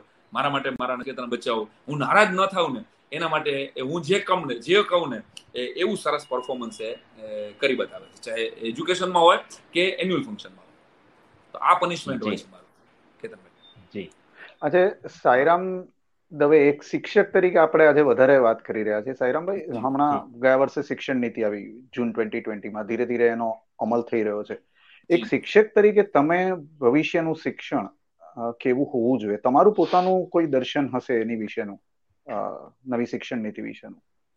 તમારા હિસાબે શિક્ષણ તમે અનેક પ્રયોગો તમે કહો છો કર્યા છે તો તમારા હિસાબે નવું નવી પેઢીનું શિક્ષણ કેવું હોવું જોઈએ? રાષ્ટ્રીય શિક્ષણ નીતિ જે નવી આવી રહી છે હજી આપણે કોરોનાને લીધે ફૂલ ફ્લેન્જમાં ઇમ્પ્લિમેન્ટ નથી કરી શક્યા. નથી પણ સાહેબ હિરેનભાઈ જો જે રીતે ઓન પેપર લખાયું છે એ રીતે જો આખા દેશમાં એ એક્ઝિક્યુટ થઈ શકશે તો આવનારા વીસ વર્ષની અંદર કે બે હજાર ત્રીસની અંદર જે બાળક બહાર પડશે ને આ રાષ્ટ્રીય શિક્ષણ નીતિ એ સમગ્ર વિશ્વને એનું ધ્યાન દોરવું પડશે. એવા બાળક શું કામ? કારણ કે છઠ્ઠા ધોરણથી તમને તમારી તમારી ફેકલ્ટી નક્કી કરવાનો ચાન્સ મળે છે રાષ્ટ્રીય શિક્ષણ નીતિમાં. તમને એને એની ઇન્ટર્નશીપ મળે છે. પ્રાથમિક પ્રાથમિક શિક્ષણની વાત કરું તો હું ઉચ્ચ શિક્ષણમાં તો મેં હજી વાંચ્યું નથી. પણ મેં મને મારા ફિલ્ડની ખબર છે. તો એવડો મોટો અવકાશ છે રાષ્ટ્રીય શિક્ષણ નીતિની અંદર કે ભાઈ મારે મારા બાળકને સપોઝ કે આર્ટિસ્ટ બનાવવો છે. હિરેનભાઈને એના એની દીકરીને એક ભરતનાટ્યમ એને ડાન્સમાં રસ છે. તો છઠ્ઠા ધોરણથી તમે ક્લાસિફાઈડ થઈ જાઓ. કેતનભાઈના દીકરાને સાયન્સમાં જ રસ છે. એને સાયન્ટિસ્ટ બનાવવો છે. તો એ છઠ્ઠા આપણે શું તમારે મારી કારકિર્દીના નિર્ણયો બારમા ધોરણ પછી થતા? તમને મને ગણિત નહોતું ગમતું તોય આપણે બારમા ધોરણ સુધી પાસ થવું જ પડ્યું. થવું જ પડ્યું બરાબર છે. કે ગુજરાતી નહોતું ગમતું. ચાલો ગણિત કરતા કે ભાઈ ગુજરાતીમાં પન્નાલાલ પટેલ પાકો કરવો જ પડે હાલે જ નહીં ભાઈ સાહેબ કારણ કે આપણે પાસ થવાનું માર્ક તો જે. એ ભલે સબ્જેક્ટ ઓછા નથી જવાના પણ એના રસના વિષયો ખુલવાના છે. એની ઇન્ટેન્સિવ ખુલવાની છે. એ દિશામાં મારી દ્રષ્ટિએ નવી શિક્ષણ નીતિ છે ને એ ભારતનું સાચા અર્થમાં અજવાળું છે. અને સાચા અર્થમાં એક ભારતને જે ભારતના બાળકને જે દિશામાં જવું છે ને ટેલેન્ટની જે દિશામાં જવું છે ફોરેનની અંદર એ છે મેં જોયું છે. અમેરિકામાં ગાંધીજીનો પાઠ ભણાવાય ને તો કોઈ એક ટીચર એક જ પાઠ બોલી નથી નાખતી એ રેફરન્સ બુક મૂકે છે. અને બધા બાળકોને કહે છે કે આમાંથી તમે ગાંધીજી વાંચો અને તમે તમારા ગાંધીજી રજૂ કરો. અઠવાડિયા સુધી બાળકો એની ઉપર રિસર્ચ કરે છે અને પછી ગાંધીજી ઉપર પોતાનો પ્રોજેક્ટ સબમિટ કરે છે. એટલે ઇન્ડોનેશિયાનો બાળક ગાંધીજી વિશે અલગ વિચારીને કહે છે. પછી પોતે અહીંયા આફ્રિકાનો બાળક હોય ભારતનો બાળક હોય એ બધા એકબીજાને પૂછી અને એક એક ગાંધીજીનો રિપોર્ટ તૈયાર કરે છે. તો આવી રીતના પ્રયોગો થોડાક ટેલેન્ટ બેઝ પ્રયોગો કરવાનો અવકાશ મળશે કે ભાઈ તમારા બાળકને સ્કિલની જરૂર પડશે માર્કશીટ એક લેવલથી વધારે માર્કશીટની જરૂર નથી. અને આ વાતને રાષ્ટ્રીય શિક્ષણ નીતિ સાચા અર્થમાં સિક્કો મારીને સાઇન કરવા જઈ રહી છે. અને જો આપણે જો. બહુ હિમાલય જેવડો છો આમાં મારો મીડિયા છે આમે કહું છું કે જો અને તો હિમાલય જેવડા છે. કારણ કે આપણે યોજનાઓ કરીએ છીએ. કારણ કે એક આ આ એવો છે ને કે આખી ટીમે કરવું પડશે. આ કોઈ એક સ્કૂલથી નહીં થાય. આ જો સરકારી યોજના માનશું આપણે તો એ નહીં ભેગું થાય. એ દરેક વાલીએ સમજવું પડે દરેક બાળકે સમજવું પડે દરેક સ્કૂલ ઓનરે સમજવું પડે અને દરેક શિક્ષકે આ ચારે ચાર સ્તંભ એને એને ઉપાડે ને તો આ સ્લેબ ઉપડે એવો છે. એ અઘરું છે મુશ્કેલ નથી. પણ જો આ થઈ ગયું તો બે હજાર ત્રીસમાં ભારત મહાસત્તા ઉપર બેઠું હશે. આવું મારું સપનું છે. અને એક સાથે સાથે એક સવાલ બીજો એક પૂછવો છે કે હા. કે આપણે કોઈ વિવાદ નથી ઊભો કરવો પણ કે ઇતિહાસ અત્યારે જે રીતે આપણે જે ઇતિહાસ શીખ્યા છીએ એમાં ઘણી બધી આપણને પણ ખબર છે એમાં કેટલા ફ્લોઝ હતા. અત્યારે હવે થોડો નવેસરથી ઇતિહાસ લખવાનો પ્રયાસ થઈ રહ્યો છે. નવેસરથી ઇન ધ સેન્સ કે જે આપણે ઇતિહાસમાં કદાચ ક્યારે આપણી આપણી પેઢી કદાચ શીખી જ નહોતી. બરાબર છે? લાઈક ઘણી બધી સ્કૂલમાં ભારતની આઝાદી પછીનો ઇતિહાસ શીખવવામાં જ નથી આવતો. તો ઇતિહાસને તમારા હિસાબે તમે લોક સાહિત્યકાર છો તમે પોતે લોક સાહિત્યની સાથે સાથે ઘણો બધો ઇતિહાસ પ્રસારનું કામ કરો છો. તમારા હિસાબે ઇતિહાસ કઈ રીતે રજૂ કરવો જોઈએ? મારું એવું માનવું છે કે જે પણ વાલીઓ મારી વાત સાંભળી રહ્યા છે ખાસ કરીને ભણવામાં આવે છે ને એ સોશિયલ સાયન્સ છે ને એ માર્ક ઓરિએન્ટેડ હોય છે. દાહોદના બાળકથી લઈ અને ઉનાના બાળકને કેન્દ્રમાં રાખી અને પાઠ્યપુસ્તક મંડળની એક આખી એક્સપર્ટ ટીમ પાઠ તૈયાર કરતા હોય છે. જનરલી પાઠ્યપુસ્તક બનતા હોય છે ને એના પેરામીટર્સ અલગ હોય છે.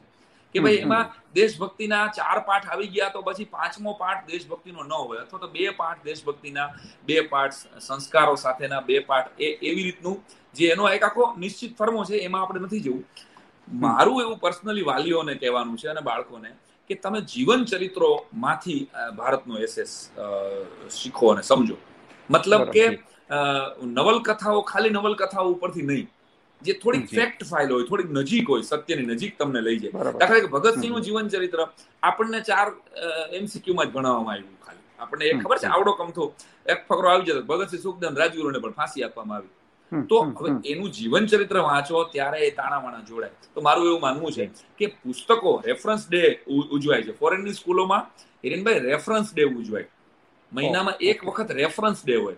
તમારે કોઈ પણ સબ્જેક્ટનો રેફરન્સ માટે કઈ બુક તમને કામ કરે છે એ લાઇબ્રેરીમાં જઈને ગોતવાનું અને આખો દિવસ એ રેફરન્સ જ કોર્ડિનેટ કરવાના કે ગાંધીજીના રેફરન્સમાં મને આ બુક કામ લાગે એમ છે અને ભગતસિંહના રેફરન્સમાં મને આ બુક કામ લાગે છે. વિશ્વના નેતાઓની વિશ્વના મ્યુઝિશિયન્સની વિશ્વના લોકોના પુસ્તકોનો રેફરન્સ દેવું જોઈએ છે. આપણે ત્યાં મિસિંગ છે. આપણે ત્યાં વાંચન જ મિસિંગ છે ખરેખર. મને એમ લાગે છે કે આંદોલનમાં જનારી આખી એક પેઢી જ્યારે લાઇબ્રેરી તરફ વળશે ને ત્યારે ક્રાંતિ સર્જાશે. સાચું વાંચે સમજો કે પોતાની જ્ઞાતિનું જ વાંચે એવું નહીં હો. આપણને એક એવી ટેવ પડી ગઈ છે કે હું જે જ્ઞાતિમાંથી હોઉં ને એ જ્ઞાતિના સંતોનું મહિમા મંડન કરું. એ જ્ઞાતિના ક્રાંતિવીરોનું પણ એવું નહીં ભાઈ. દેશનો જે ઇતિહાસ છે. કર્નલ જેમ્સ ટોડ જેવા કોઈએ બહારના લોકોએ જેને એક સરસ રીતે તટસ્થ રીતે લખેલો છે. અને આપણા તો એ પુસ્તકોમાંથી જો એસએસ શીખવામાં આવે વાંચવામાં આવે તો મારી દ્રષ્ટિએ સાચો ઇતિહાસ આવશે અને એનાથી જે પેઢી જનરેટ થશે ને એની વિચાર યાત્રા આખી નોખી હશે. જી. જી સાંઈરામભાઈ, બહુ સાચી વાત કરી. લાઇબ્રેરી તરફ આપણે જવાની બહુ ગંભીરતાથી જરૂર છે. આપણે ધીમે ધીમે કાર્યક્રમના સમાપન તરફ જઈ રહ્યા છીએ. એક તરુણભાઈ કટમ બામના કરીને એક દર્શક મિત્ર આપણી સાથે જોડાય છે પૂછે છે કે એક શિક્ષક તરીકે આજના વાલીઓને આપનો શું સંદેશ છે? હા મારે એટલું જ કહેવું છે તરુણભાઈને અને બધા વાલીઓને કે પહેલા મેં કીધું એમ કે શિક્ષક શિક્ષણ છે ને એ પ્રવાસ છે એ સ્પર્ધા નથી. એલકેજી અને એચકેજી થી આપણે એના મગજમાં ઘુસાડી દઈએ છીએ કે બેટા તારે આગળ વધવાનું છે. અને નવમા ધોરણમાં આવે ને બાળક ત્યાં તો એને એમ કહી દીધું હોય કે તારા દસમામાં તારી સાથેના જે મિત્રો છે ને એને ટપીને આગળ વધી જવાનું છે. તો જે એના મિત્રો જેની સાથે લંચ બોક્સ શેર કરતો હોય એ એને પોતાનો દુશ્મન સમજવા માંડે છે. કે મારે હવે આનાથી આગળ વધવાનું છે. તો વાલીઓને ખાસ પ્રાર્થના છે કે બાળક છે આપણા ઘરમાં એ ઈશ્વરનો પ્રેમ પત્ર છે અને દરેક બાળક એવરી ચાઇલ્ડ ઇઝ ગિફ્ટેડ પ્રત્યેક બાળક મહત્વનું છે. આમ તો આ વાક્ય ચિલ્ડ્રન યુનિવર્સિટીનું છે આપણું ગાંધીનગરનું. પણ પ્રત્યેક બાળક મહત્વનું છે. યાદ રાખો કેતનભાઈ તમે મને ચિત્રલેખા તરફથી કઈ ગિફ્ટ આપશો? ક્યારેક હું આવીશ તમારે ત્યાં ચા પીવા જ્યારે ઓફિસ બિલકુલ. ત્યારે તમે મને કોઈ નક્કી કરો કે સાઈરામભાઈ આજે આવવાના છે આપણે ગિફ્ટ આપવાની. તો તમે ચેક કરશો ને પેલા એ તૂટેલી ફૂટેલી નથી ને? ખૂણો મૂણો ક્યાંય ભાંગેલો નથી ને ભાઈ? જોઈ લો સાઈરામ દવેને ગિફ્ટ આપવાની ભલે તો આપણે એક બસો પાંચસો રૂપિયાની ગિફ્ટ આપીએ છીએ. એ પણ જો ચેક કરીને આપીએ છીએ કે તૂટેલી ફૂટેલી નથી એ પ્રોબ્લેમ વાળી નથી. તો ઈશ્વર આખે આખું જીવતે જીવતું બાળક આ ધરતી ઉપર મોકલે છે. એ ફોલ્ટ વાળું કેવી રીતે હોઈ શકે? દરેક બાળક ગિફ્ટેડ છે. હા એવું એવું શક્ય છે કે બે બાળકો સરખા ન હોઈ શકે એટલે કમ્પેરિઝન અને કોમ્પિટિશન જો ઘરના ઘરના સંતાનો માંથી પણ થાય. ઘણીવાર બાપ બે દીકરા દીકરી હોય કે બે દીકરા હોય ને તો ઘરમાં આપણે આઈડેન્ટિટી કાર્ડની જેમ ઉપયોગ જો આ અમારે મોટો એને ભણવામાં કઈ ધ્યાન નહીં પણ આ નાનો છે ને એ અમારે નેવું ટકા લઈ આવે. આવી રીતે આપણે મહેમાનો સામે આપણા બે બાળકોની ઓળખાણ. આવું બહુ આપણે ખબર નથી. કે બે ભાઈઓને આપણે દુશ્મન કરી રહ્યા છે. અમારી દીકરી છે ને ભણવામાં બહુ હોશિયાર પણ અમારા નંગ છે ને એની તો રોજ ફરિયાદ આવે. આવું કહેવાથી એ બાળકનો કોન્ફિડન્સ એનો સેલ્ફ એકદમ ડાઉન થાય બરાબર છે. તો મારી ઈચ્છા એવી છે મારી લાગણી એવી છે કે તમે મિસ કોમ્યુનિકેશન ને અને મિસ અન્ડરસ્ટેન્ડિંગ ને ટાળો. કોમ્પિટિશન ઓલવેઝ હર્ટ્સ તમારા બે બાળકો વચ્ચે કે ક્લાસના બાળકો વચ્ચે તમારું બાળક યુનિક છે. આપણી એ છે કે દરેક બાળકને એવું જ લાગે છે દરેક માને એવું લાગે છે કે દુનિયાનું શ્રેષ્ઠ બાળક છે ને એ સામેવાળા શોભનાબેન ના કરે છે. તો તમારું બાળક છે એ દુનિયાનું શ્રેષ્ઠ બાળક છે. આમ માની અને એની અંદર જે પડ્યું છે ને એને બહાર નીકળવા દો તમે એના ખભા ઉપરથી જો ઉતરી જાવ ને વાલી તરીકે તો તમારું બાળક ખૂબ દોડી શકે છે. જી. બહુ સાચી વાત છે. હિરેનભાઈ કોઈ સવાલ હોય તો આપણી પાસે હવે ધીમે એક સાયરામ સાયરામભાઈ કોઈ એક એક જતા જતા આપણે કોઈ શિક્ષક તરીકેનો તમારો કોઈ અનુભવ? આપણે હાસ્યના કોઈ કિસ્સા સાથે જો એક પછી મારે એક છેલ્લો સવાલ છે સાંઈરામભાઈ માટે પણ હિરેનભાઈ કહ્યું એ પ્રમાણે તમારો અનુભવ કહો સાંઈરામભાઈ પછી આપણે એટલા બધા ટાઈમ વિજયકુમાર પ્રજાપતિ સોરી સાંઈરામભાઈ વિજયકુમાર પ્રજાપતિ આપણી સાથે જોડાયા છે પૂછે છે કે તમારી લખેલા પુસ્તકોનું એક લિસ્ટ મૂકો. તો હું એમને જણાવવા માંગીશ કે સાંઈરામ દવે ની એક વેબસાઇટ છે હું માનું છું એના ઉપર તમારા પુસ્તકો યાદી હા. અને મારા આમ બાર ચૌદ જેટલા પુસ્તકો થયા અને આ લોકડાઉનમાં મેં કાગળિયા ખૂટવાડી દીધા. બીજા બાર પુસ્તકો લખ્યા છે. આમ તો અઢાર લખ્યા ટોટલ એટલે આખું વર્ષ છે ને ભાઈ મારું એક એક પુસ્તક મહિને મહિને આવતું જ રહેશે મારા વાલા વિજયભાઈ. પણ મારી ચેનલ ઉપરથી અને મારા ફેસબુક પેજ ઉપરથી મારા પુસ્તકો તમને પેલું મળી રહેશે. એમેઝોન ઉપરથી પણ મળી શકશે. આર આર શેઠમાંથી મોસ્ટલી મારા બધા પુસ્તકો હોય છે. તમે ફ્રી થાવ ત્યારે આર આર શેઠ અથવા તો સાંઈરામ દવે ડોટ કોમ ઉપરથી મેળવી શકશો. સાંઈરામભાઈ મામાનું ઘર કેટલે એની એની સિક્વલ આવી રહી છે? મામાનું ઘર કેટલે? એ આવ્યું જો. આ હું તમને તમને દેખાડવા મામાનું ઘર કેટલે એ બાળકો માટેનું પુસ્તક છે. સાઈ મામા ની એક સિરીઝ કરી રહ્યો છું અત્યારે. આ એનું અત્યારે હમણાં. હિરેનભાઈ અને આ પુસ્તકમાં મેં બે વર્ષ તો નહીં નહીં મહેનત કરી હશે. અને આવી રીતે એનો ભાણીનો સવાલ હોય એકાદ આમાંથી વાંચી બતાવું લ્યો તમને હળવી ફૂલ વાત તો આમાં મેં સવાલ જવાબ કર્યા છે મામા ભાણેજના કારણ કે મને મામા ભાણેજનો સંબંધ છે ને એ વધારે પ્રિય છે સૌથી વધારે પ્રિય છે. અને બાળકોના જોક છે બાળકોના ગીતો છે મામા વહેલો ઉઠવું જરાય નથી ગમતું. શું કરવું? એટલે મેં જવાબ આપ્યો છે કે ભાણીબેન આપણી એક કહેવત છે કે રાત્રે વહેલા જે સુવે વહેલા ઉઠે વીર, બળ, બુદ્ધિ ને ધન વધે, સુખમાં રહે શરીર.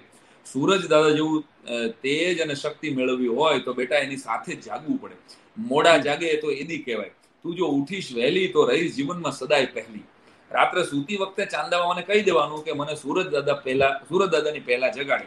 આખું ઘર તને જગાડે એના કરતા એક દિવસ વહેલો ઉઠી અને તું આખા ઘરને જગાડી જો પછી જો બધા કેવા રાજી થાય છે. જાગવામાં ભાગવાનું કે રડવાનું નહીં હો.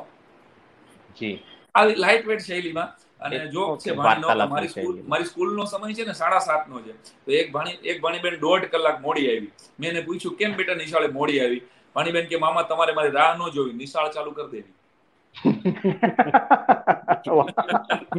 આ બાળકો છે અચ્છા આ પુસ્તકમાં એવા બધા તમે નાના નાના લીધા છે. એના જોક છે. છોકરાઓ ગીતો છે સરસ મજાના. અને એ ડ્રોઈંગ કરી શકે બાળકો. એના માટે મેં એક પ્લેન બ્લેન્ક પેજ આપ્યું છે. અને અત્યારના જમાનાના થોડા ગીતો છે. સ્પાઈડરમેનનું ગીત આમાં આવે અને જંગલની નિશાળ ઘણું બધું. આ ગીત આ પુસ્તક પછીના બીજા ચાર મારા બાળ વાર્તાના પુસ્તકો આવી રહ્યા છે હમણાં જ. અને સાઈમાઓનો એક બીજો ગીતનો ભાગ. પાંચેક પુસ્તકો બાળકોના તાજેતરમાં તમને એકાદ વર્ષની અંદર જ આવશે. બાળકો કોઈની વોટ બેંકમાં નથી હિરેનભાઈ એકચ્યુઅલી કહું ને તો.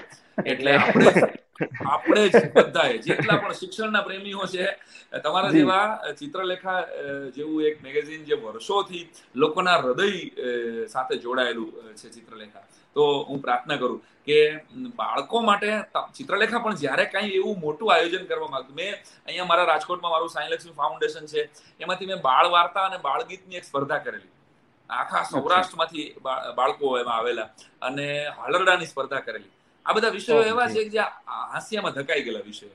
તો ચિત્રલેખા પણ ક્યારેય એવું કોઈ એક અભિયાન શરૂ કરે તો મને એ અભિયાનમાં વર્ચ્યુઅલી નહીં એકચ્યુઅલી જોડાવામાં રસ રહેશે વાહ. જી. મને કહેજો ખૂબ સારી ખૂબ સારી વાત છે સાંઈરામભાઈ તમારી જે લાગણી છે ખાસ કરીને બાળ શિક્ષણ માટે જેના ઉપર આપણે સૌથી વધારે કામ કરવાની જરૂર છે. જરૂર છે આપણી પાસે સમય થોડો પહેલો છે પણ તમે વાત કરીને કે હાસ્યની પાછળ બીજા વિષયો ઠકાઈ ગયા. ઘણા બધા આવા વિષયો હશે જે ઠકાઈ ગયા હશે. પણ આજે આપણે બીજા વિષયોની વાત કરીએ છેલ્લે એક વાત. તમે કાર્યક્રમોમાં જાઓ છો. પોલિટિશિયનો સામે બેસીને કાર્યક્રમો આપો છો. બીજા સમાજના બધા જ વર્ગ સામે તમે કાર્યક્રમો. તમારી તમારા પબ્લિક કાર્યક્રમમાં તમારા ડાયરામાં મુખ્યમંત્રી પણ હોય તમારા ડાયરામાં ધારાસભ્ય પણ હોય કલેક્ટર પણ હોય એસપી પણ હોય. તમે શિક્ષકો ઉપર ક્યારે કોઈ જોક કરો ત્યારે તમને કેવું લાગે? સામે એટલે જોકની પાછળનો ઉદ્દેશ આપણે કોઈને પેલો હર્ટ કરવાનો હોતો નથી પણ કોઈ જયારે શિક્ષક વિશે કોઈ ગમે તેવી જોક કરે ત્યારે એક શિક્ષક તરીકે સાયરામને કેવું લાગે? હા એટલે મને એનો ઇન્ટેન્શન બહુ મહત્વનો હોય છે કે એ ઉતારી પાડવા માટે કે છે કે ખરેખર શિક્ષક શિક્ષક નિર્માલ્ય છે. આવી વાત કરીને કોઈ એસ્ટાબ્લિશ કરવા માંગતો હોય તો મારે એમ ત્યારે ને ત્યારે જવાબ દેવો પડે. અને હું બહુ મજબૂત રીતે દઉં એને. પણ શિક્ષકના સ્વભાવ વિશેની વાત કરે કોઈ તો એ સ્વાભાવિક છે કે હું સ્વીકારું. હું એવો આંધળો નથી કે શિક્ષક વિશે કોઈ કઈ કહેવું જ ન જોઈએ. એ તો પાછું ખોટી દિશામાં લઈ જાય પણ શિક્ષક આપણે આપણી જાત ઉપર હસી નથી શકતા. આપણી સૌથી મોટા મોટી તકલીફ છે કેતનભાઈ. આપણા દેશની. ફોરેનની અંદર હું જ્યારે જાઉં ને ત્યારે મેં જોયું છે કે જો બાઇડન સામે બેઠો હોય અને જો બાઇડન ઉપર મિમિક્રી થતી હોય. તમે પણ જોયું હશે. ઓબામાની મિમિક્રી કરનારા ઓબામા એને એપ્રિશિએટ કરે. એ લોકો ફોરેનના માણસો પોતાની જાત ઉપર હસી શકે છે. અહીંયા હું રાજકારણમાં કોઈ એક પક્ષની વાત કરીશ એટલે બીજા પક્ષ વાળા તરત જ કોમેન્ટમાં લખશે કે તમે તો આ વેચાઈ ગયા છો તમે તો આમ થઈ ગયા છો આવું તો ચાલતું જ હોય છે. પણ ફેસબુક કે સોશિયલ મીડિયા ઇન્સ્ટાગ્રામ કે યુટ્યુબ જ્યારથી આવ્યું ત્યારથી બધાને એમ લાગી રહ્યું છે કે આપણે એક એકાઉન્ટ ખોલી લીધું ને એટલે આપણે તો હું થઈ ગયા આપણે ગમે અને આપણે હિરેનભાઈ ને કે કેતનભાઈ ને કે સાંઈરામ દવે ને એક પોસ્ટમાં ગમે એમ કહી દઈએ. પણ યાદ રાખવું કે ભાઈ આ માણસોએ આખી જિંદગીના વી બાવી વર્ષ પછી વર્ષ આ ફિલ્ડમાં મહેનત કરી છે. ત્યારે લોકો સાંભળતા થયા છે. તમે તો ખાલી એક પોસ્ટ જ લખી શકો છો. એથી વધારે તો સાચા સૂચન કરી શકાય. કોઈ ખોટી દિશામાં જતું હોય. તો મને એવું લાગે અત્યારે બહુ મોટો વર્ગ તમે પણ જોયું છે ગુજરાતમાં ઘણા બધી કોન્ટ્રાવર્સી એવું થઈ છે કે કોઈ જ્ઞાતિ નો જોક અમારો આવી ગયો હોય તો તરત જ આખી જ્ઞાતિ તૂટી પડે. એકચ્યુઅલી કલાકારનો ઇન્ટેન્શન શું હોય છે? એ તો જુઓ કે એ જોક પછી અમે જે કહેવા માંગીએ છીએ એ વાત એ એકચ્યુઅલી એની સારી વાત કહેવા માંગતા હોય છે. એવો કોઈ અનુભવ એવો કોઈ અનુભવ ખરો કોઈ એકાદ પ્રસંગ જેમાં તમે આવો જડબાતોડ જવાબ આપ્યો હોય? અત્યાર સુધી એવું થયું છે કે હું ઓડિયન્સમાં બેઠો હોઉં અને શિક્ષકની જોક કોઈ કરી હોય એવી તો કોઈ હિંમત જ નથી કરતો. કારણ ખબર છે કે આ નકશી માસ્તર છે. કારણ કે મારો દરેક કાર્યક્રમની શરૂઆત બાળકોથી થાય છે. એટલે બાળકો વિશે કે શિક્ષકો વિશે હજી સુધીમાં મને અનુભવ નથી કે મારે જવાબ આપવો પડે માઇક ખેંચીને. એવો મારે ટચવુડ કોઈ અનુભવ નથી કે શિક્ષકો વિશે કોઈ જેમ તેમ બોલે એલફેલ બોલે. અને હું સાંભળી તો નથી લઉં સ્વાભાવિક છે. કારણ કે મારી દ્રષ્ટિએ આ પૃથ્વી ઉપર ઈશ્વર પછી કોઈ સૌથી વધારે ચમત્કારો સર્જ્યા હોય ને તો એ શિક્ષક શિક્ષક. એકદમ સાચી વાત. ઈશ્વર પછી હો આ બહુ સભાનતાપૂર્વક ચિત્રલેખાના ફેસબુક લાઈવમાં હું કહી રહ્યો છું. મને ખબર છે કે આ લાઈફ ટાઈમ રહેવાનું છે. કારણ કે શિક્ષકના જીવનમાં ફરી જ્યાં હું શરૂઆત કરી ત્યાં હું પાછો આવું છું કે બે જ રંગ હોય સાચા શિક્ષકો. જે આ છાપાઓમાં જયારે આવે ને કે આ કોઈ શિક્ષકે બડપલા કર્યા ત્યારે મારું હૈયું બળી જાય અરે યાર આ આ ક્યાં જઈને પહોંચશે? ત્યારે આ બધા એવા નથી હોતા. અને મીડિયા એને હાઈપ પણ પાછું એવું આપે. એમાં એનો મારો વ્યક્તિગત વિરોધ છે કે ભાઈ આવો કોઈ એક શિક્ષક હોય એના લીધે એક જ તંતુ એવો છે બાળક અને શિક્ષકનો કે જે વિશ્વાસ સાથે જોડાયેલો છે જે શ્રદ્ધા સાથે જોડાયેલો છે. તો આપણે બધાએ કોશિશ કરવાની છે કે આ વિશ્વાસ જીવતો રહે અને મને તો અત્યાર સુધીમાં ક્યારેય મારે જવાબ દેવો પડે એવો અનુભવ આવ્યો નથી પણ નિદા ફાઝલીનો પેલો શેરથી મારે વાતને વિરામ આપવી છે કે નિદા ફાઝલી કહે છે કે બચ્ચો કે છોટે હાથો કો ચાંદ સિતારે છૂને દો बच्चों के छोटे हाथों को चांद सितारे छूने दो दो चार किताबें पढ़कर वो भी हम जैसे हो जाएंगे दो चार किताबें पढ़कर वो भी हम जैसे हो जाएंगे तो बस આપણે मेरे दिल के कोने में एक नन्हा सा बच्चा रहता है દેખ કે બડો કી દુનિયા બડા હોને સે ડરતા તો આપણી અંદર રહેલું એક બાળક સદા માટે જીવતું રહે ઇમોશનલ રહે એનો ઈક્યુ વધારે ડેવલપ રહે આઈક્યુ કરતા એવી પ્રાર્થના છે એવું ચિત્રલેખાએ આજે પહેલી વાર મને યાદ કર્યો અને ખૂબ મજા આવી મને તો એક કલાક અને આઠ મિનિટ ક્યાં વહી ગઈ ખબર ન પડી શિક્ષણ ઉપરનો એક્સક્લુઝિવ એક કલાક છે ભાઈ આ પહેલી એક કલાક છે કે જેમાં હું શિક્ષક તરીકે મારો ઇન્ટરવ્યુ તમે લીધો હોય તો એટલે આજે વિચાર એ જ હતો કે સાઈરામ દવેને એક નવા રૂપે કારણ કે હાસ્ય કલાકાર તરીકે તમને ઘણા સાંભળ્યા અમે પોતે સાંભળ્યા છે તમને. પણ એક શિક્ષક તરીકે તમને આજે બહાર કવાતા યસ એક શિક્ષક તરીકે સાઈરામને મારે બહાર લાવવાતા. શિક્ષક દિન પાંચ તારીખે આપણા આદરણીય સર્વપલ્લી રાધાકૃષ્ણજી ની યાદમાં આખો દેશ ઉજવે. છે એના જીવનનો એક સરસ પ્રસંગથી આપણે વિરામ આપીએ. તો થોડા ઘણા ફોરેનરો બેઠા છે અને એક પાર્ટીની અંદર એક ફોરેનરે એમ કીધું કે ભાઈ આપણે ઈશ્વરને બહુ હાલા છીએ ને એટલે ઈશ્વરે આપણી ચામડી ગોરી બનાવી છે. આપણી ચામડી ગોરી છે ને એનું કારણ કે આપણે ઈશ્વરને બહુ વાલા છે. તો આ ભાઈ હમહમી ગયો એક જણો. અને એને માઇક લીધું અને મંચમાંથી એક વાર્તા કરી કે એકવાર ભગવાન છે ને રોટલી બનાવવા બેઠા. અને રોટલી બનાવવા બેઠા ને તો રોટલી જરા કાચી રહી ગઈ ને એ એકદમ ધોળી ધોળી થઈ ગઈ. પછી બીજી રોટલી બનાવી ભગવાને. તો એ એકદમ જરાક ધ્યાન ન રહ્યું તો બળી ગઈ. એકદમ કાળી કાળી થઈ ગઈ. પછી ભગવાને ત્રીજી રોટલી છે ને બહુ ચીવટથી ઘડી. એટલે કાચી નો રહી અને પાકી નો રહી. ઘઉં વરણી થઈ. બસ એ ત્રીજી રોટલી. આ જવાબ આપનાર સર્વપલ્લી રાધા કૃષ્ણ હતા કે જેને આપણે આપણને જે કોમ મળી છે આપણને જે દેશ મળ્યો છે આપણને જે રંગરૂપ મળ્યા છે. એનું પૂરે સ્વાભિમાન હોય આત્મગૌરવ હોય. બસ શિક્ષકનું આત્મગૌરવ જળવાયેલું રહે. જેટલા પણ શિક્ષક મિત્રો મારી વાત સાંભળે છે એ બધાને શિક્ષક દિનની શુભકામના આપીને મારે એટલું જ કહેવું છે કે ખાલી પગાર માટે કોઈ નોકરી કરતા હોય તો વહેલી તકે વીઆરએસ લઈ લેજો. વહેલી તકે રાજીનામું દેજો. કારણ કે શિક્ષક છે ને એ રાષ્ટ્ર માટે નોકરી કરતો હોય છે. શિક્ષક આવનારી પચાસ વર્ષની પેઢીઓ માટે નોકરી કરે છે. પોતાની ગ્રેચ્યુટી માટે પોતાના સીએલ માટે પોતાના પગાર માટે જે લોકો નોકરી કરે છે એને બહુ બધી તકો છે બીજા બધા ધંધામાં.